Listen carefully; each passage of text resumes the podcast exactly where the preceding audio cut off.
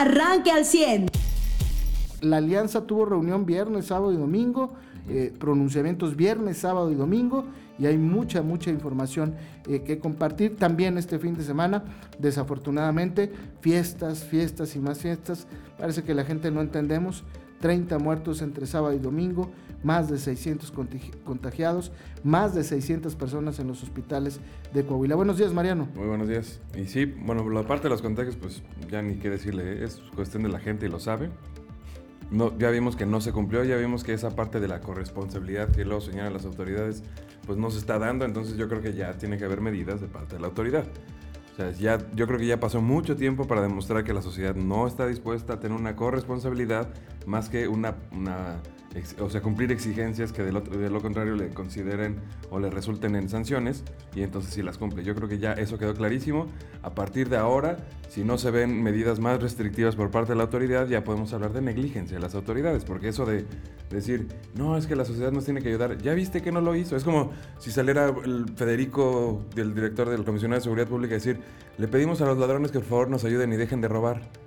Y, este, y en lugar de estar deteniendo ladrones y de estar este, investigando y persiguiendo y, patrullando y vigilando, salieran a decir todos los días, este, necesitamos corresponsabilidad con la sociedad, por favor no roben, por favor no asalten, pues claro que no. Ya tendría que, todavía todo el mundo le diría, Federico, ya, o sea, sigue. Bueno, lo mismito con cuestiones de salud. Si ya estamos viendo que el auto, las, la ciudadanía no está respondiendo ante las cosas de la autoridad, pues ya hace faltan otras acciones. Ya, eso yo creo que el discurso pues ya no da para, para seguir diciendo a la gente, le seguimos haciendo la invitación. No, lo, no hicieron caso. Punto. No estoy comparando los contagios con delitos, pero pues sí es una situación que apremiante y una, una desobediencia a las disposiciones de la autoridad. Y mientras tanto, pues sí, los gobernadores de la Alianza Federalista se constituyeron en, eh, en, sesión permanente, por así decirlo, ¿no? de la Alianza Federalista y acordaron, entre otras cosas, eh, pues tener una eh, colaboración entre los estados integrantes para como compartirse los medicamentos en caso de que unos pudieran tener suficiente, suficientes de un tipo, suficientes de otro, es decir, vamos, se va a revisar más o menos qué hay en cada estado y ver qué puede hacerle falta a otro porque pues es insuficiente lo que está llegando de parte de la federación en, cuestión de medicamentos y además se tarda mucho en llegar cuando se solicita algo al sistema de salud. Entonces, pues para resolver este problema van a ver, por ejemplo, oye, ya pedí, no sé, X medicina, me llega en dos meses, tú la tienes, sí, la necesitas ahorita, no, a ver, échamela y cuando me llegue te la regreso. Y, o sea, van a, van a funcionar de esta manera con intercambios, precisamente para mejorar estas cuestiones. Creo que es de reconocerse. ¿Y por qué tanto, por qué viernes, sábado por qué la alianza está tan insistente en estos días? Bueno, pues quedan 13 días para la aprobación del presupuesto. Y en esos 13 días tienen que lograr lo más posible. Y, y si el presidente de México dijo, sí, me voy, a, me voy a reunir con ellos, conociéndolo, lo va a hacer en el día 12 de estos 13 que faltan para la aprobación del presupuesto. Les va a decir el día que se reúna con ellos, sí, sí, sí, sí, sí, sí, sí. Y el día siguiente va a ser lo que ha hecho toda la vida y lo que ha hecho siempre y sin cambiar absolutamente nada. Muy bien. Es lo, que va a pasar con la NES. Pero mientras, pues obviamente ya se ve que los gobernadores están buscando estrategias de respuesta, que es lo que obviamente se tiene que hacer. Si no, sería lo mismo que lo que señalaba hace un momento. No te puedes quedar esperando. O sea, por más que salgan los gobernadores, decir, necesitamos corresponsabilidad de parte del gobierno federal, por corresponsabilidad de parte del gobierno federal para que esto funcione. Si, si tarde o temprano ves que no lo hace, ya necesitas tomar otras medidas. Entonces todo tiene esa misma relación. A ver, entiendo que se pueda llamar a la corresponsabilidad, entiendo que se llame a la otra parte como parte del proceso de toda negociación, pero tiene que tener un límite, ¿no? Donde ya es culpa tuya autoridad, ya es culpa tuya afectado si no haces algo. Muy bien, pues eh, de esto y más le vamos a platicar. Si hubo sanciones, por lo menos es lo que informa el Estado este fin de semana en Torreón. Eh, se recibieron un total de 234 reportes de fiestas, reuniones y bailes durante el sábado y hasta las 4 horas del domingo, eh, cifra que supera por mucho la mayor cantidad que se había tenido un fin de semana en meses anteriores, que era de 120 reportes. Eh, el gobierno de Coahuila, en coordinación con los ayuntamientos de La Laguna, realizó operativos de vigilancia durante estos días en los que se celebraron eh, festividades del Día de Muertos y Halloween. Eh, pues dice de las llamadas, pero no dice cuántos se clausuraron. Solamente dice que redoblan esfuerzos. Es que fíjate, el, el encabezado dice, en protección de los coahuilenses clausuran negocios que el fin de semana violaron protocolos COVID en la laguna. La laguna. A ver si dice, espérame.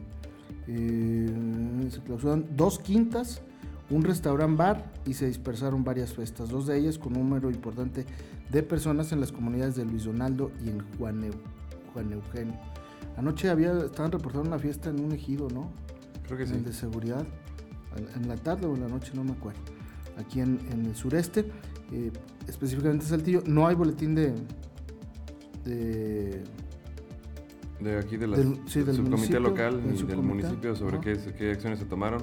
Pero yo creo que cualquiera que tenga redes sociales sabe que hubo fiestas. O sea, si tienes Facebook o Instagram, viste las fiestas de, todas las, de todos sus Ahora, sí hubo, Mariano, pero no en la cantidad que esperábamos todos, ¿eh?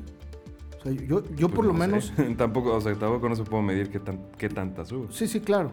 Este, eh, pero yo entre viernes y sábado me di una vueltecita este, por algunos, algunas colonias, sobre todo del norte eh, y del oriente, perdón, sí, del oriente, y vi o sea, fueron escasos el número de personas que vi eh, pidiendo Halloween en la calle, eh, sobre todo el sábado. Este, fueron muy poquitos los grupos. Sí vi una concentración alta de gente aquí en, el centro comercial este de... ¿De galerías? Eh, sí, del Boulevard Galerías. Este, de vehículos antiguos, este, vi mucha gente disfrazada. y el tema de Arteaga, ¿no? Que están agarrando lo de, de Pachanga. Sí hubo gente ah, haciendo fiestas. Sí hubo en Arteaga también suspendieron algo, ¿no? Sí hubo una clausura ahí, sí. Ahí sí hubo una clausura. Orsúa compartió precisamente lo de la clausura. Porque era un evento, estaba convocado a evento masivo, de sí, además. Y este... Con cartelones y, o sea, con cartelera de todo lo que iba a haber y... Sí, cosas que te quedas impresionado de cómo puede ser que... Que la gente haga fiestas de esa manera. Y que les valga, además. O sea, que o sea, ves, ves, las fotos y sí había bastante gente. Sí, claro. Muchísima gente. Y decía, intentando borrar los, lineamientos del subcomité técnico regional, organizadores de torneos de, de voleibol de, de, canchas Langostura de Saltillo intentaron desarrollar un evento masivo en el lienzo charro de Ejido El Tunal en Arteaga, el cual fue clausurado por elementos de protección civil en Arteaga al no contar con permisos, además de venta clandestina e ingesta de alcohol. Eran como 600 personas ahí en ese lienzo charro.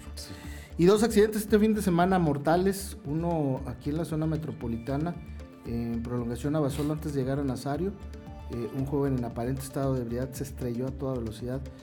Ya ves que esa curva es muy traicionera antes de llegar al tecnológico. Y, este, y se estrelló ahí contra un, negocio. Eh, se metió prácticamente y murió. Eh, y otro accidente mortal en Arteaga también en las carreteras interregionales, donde una camioneta de una empresa de, televisión por cable, eh, chocó a una camioneta, de estas funerarias, de traslado de cadáveres, y la persona que iba en la camioneta de esta empresa de, eh, televisión por cable, pues desafortunadamente murió. Es el saldo de este fin de semana. Y de esto y más le vamos a platicar en los deportes. Bueno, en los espectáculos también muchos muertos. Ah, sí. Sean Connery. Eh, dije Roberto Bloom, pero no, creo que es Ricardo Bloom. Ahorita le checo el, nombre. ¿De novelas? Sí. este, era, era el papá de. Bueno, hizo muchos papeles, este hombre, un gran actor. Pero me parece que era el papá de, de aquella novela que hizo Graciela Mauri, ¿cómo se llamaba? ¿Te acuerdas?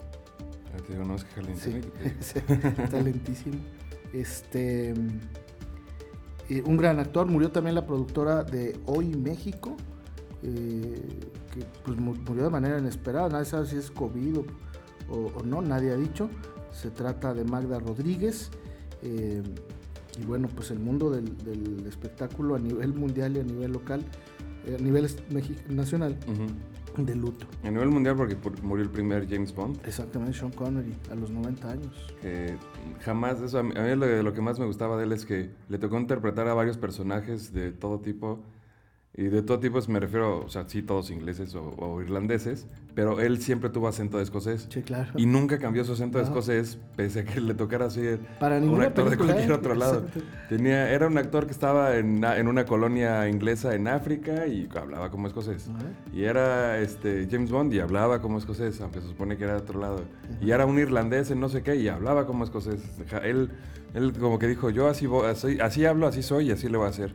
Un poco como Anthony Hopkins a lo mejor, ¿no? Que también él siempre es el mismo Anthony Hopkins, el papel que le pongan, ¿no? Entonces es Hannibal Lecter en todos los papeles que tenía, aunque a veces es bueno, a veces es malo, pero siempre es ese hombre reflexivo, ¿no? Que medita antes de hablar, que se te queda viendo con cara de, es en serio lo que me estás diciendo. incluso en la película de los papas, eh, la actuación de Hopkins es eh, magistral y no deja de su, acento inglés, ¿no? A pesar de que estaba interpretando a un eh, papa alemán. Este, y bueno, pues de luto. Y en los deportes, este, ni siquiera he checado, pero el América le gana 3-1 a los Tigres.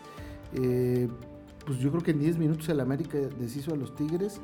y el América ya está clasificado directo a la... Bueno, nada más aclarando, el que, murió aquí fue Ricardo Blum. Es Ricardo Blum, ¿verdad? Sí, ah, entonces estaba yo en lo correcto. Tenía 87 este, años, tres años menos que Sean Connery. Chispita, no, Chispita era la de... La de Lucero. Mundo de juguete. Mundo de juguete, sí es. La de, ¿cómo se llama? Sí, donde salía esta Ludica Paleta. No, no, no perdón, esa fue el abuelo y yo, Graciela perdón. Mauri. Graciela Mauri, tienes Graciela Mauri, sí. Este, él era el papá de, de, de Graciela Mauri, o sea, de de Mundo de Juguete. Y yo me acuerdo mucho de esa novela porque estaba muy chiquillo y yo creo que fue de las primeras que vi. Este, por, por eso me acuerdo de este hombre que era un excelente actor, eh, un hombre que nunca dio de qué hablar con escándalos más allá de, de su actuación eh, en, en, películas, porque formó parte del cine de, la época de oro de México. de, las, de, los, de las novelas estuvo en Las Fieras, El Carruaje, Entre Brumas, Mundo de Juguete, Viviana y Verónica, todo esto en los 70 Sí. Este... Hizo muchas películas también. Así es, y estuvo también en Carrusel de las Américas, o sea, no es el Carrusel de Niños primero, sino después este, en otro que era como más... También estuvo en Marimar, Mariela del Barrio, Los Hijos de Nadie y Ramona. Y también actuó en Mujer Casos de la Vida Real algunas veces, ahí con Silvia Pinal. Bueno, pues de eso y más le vamos a platicar en esta mañana, ese Día de Muertos. Los panteones están cerrados, no acuda, eh, eh, no lo van a dejar entrar. Mañana ya abren. Mañana ya abren y, los van a dejar entrar a la gente poco a poco, no creo que vamos a entrar todos de trancazo. El medio del asunto es ahorita mantenerse en casa, resguardados, eh, sin arriesgarnos a grandes concentraciones de personas. Hay personas que no entendieron de plano y que asistieron, o no solamente organizaron, sino asistieron eventos con grandes concentraciones de personas. Y bueno, pues eh, eh, ahí en ese tema eh, usted puede hacer la diferencia. me faltaba el resultado de los Vaqueros de Dallas. ¿Qué crees? Ah, sí. Volvieron a perder 23 a 9 contra las Águilas de Filadelfia. ya no, no, había mucha esperanza ahí, la verdad. ya no es novedad, pero pues bueno, este, había que hablar de los Vaqueros. No, sí, claro. Luego, luego hablaremos de, híjole, si hay, una, si hay alguien que le encanta que lo odien, es al América. Y si hay que le, encanta que lo odien es a los americanistas norteños cuando le ganan, o alTigres o al Rayados. no, los puedes, no los puedes parar. Y luego 3-1. Y ahora a ver qué dicen los Tigres, ¿no? Es que, qué, van a decir los Tigres? 3-1. O sea, ahí no puedes decir ni que el arbitraje ni que nada. No, nada. Fue, llegó entera hacia ti, doblada. Y, se fue completita así. O sea, no, hay otra forma de escribirlo. 3-1. Este, el América dio un gran partido ayer. Eh, a pesar de que tiene muchos lesionados, se le lesionó otro. Eh, para variar, pero bueno, eh, gana 3 eh, por 1 y se clasifica directo a la liguilla y Tigres pues es lo más seguro que vaya a la repesca. Usted ya está informado. Pero puede seguir recibiendo los acontecimientos más importantes en nuestras redes sociales. Nuestras páginas de Facebook son Carlos Caldito Aguilar, José Lo de Velasco y Mariano de Velasco. Al 100.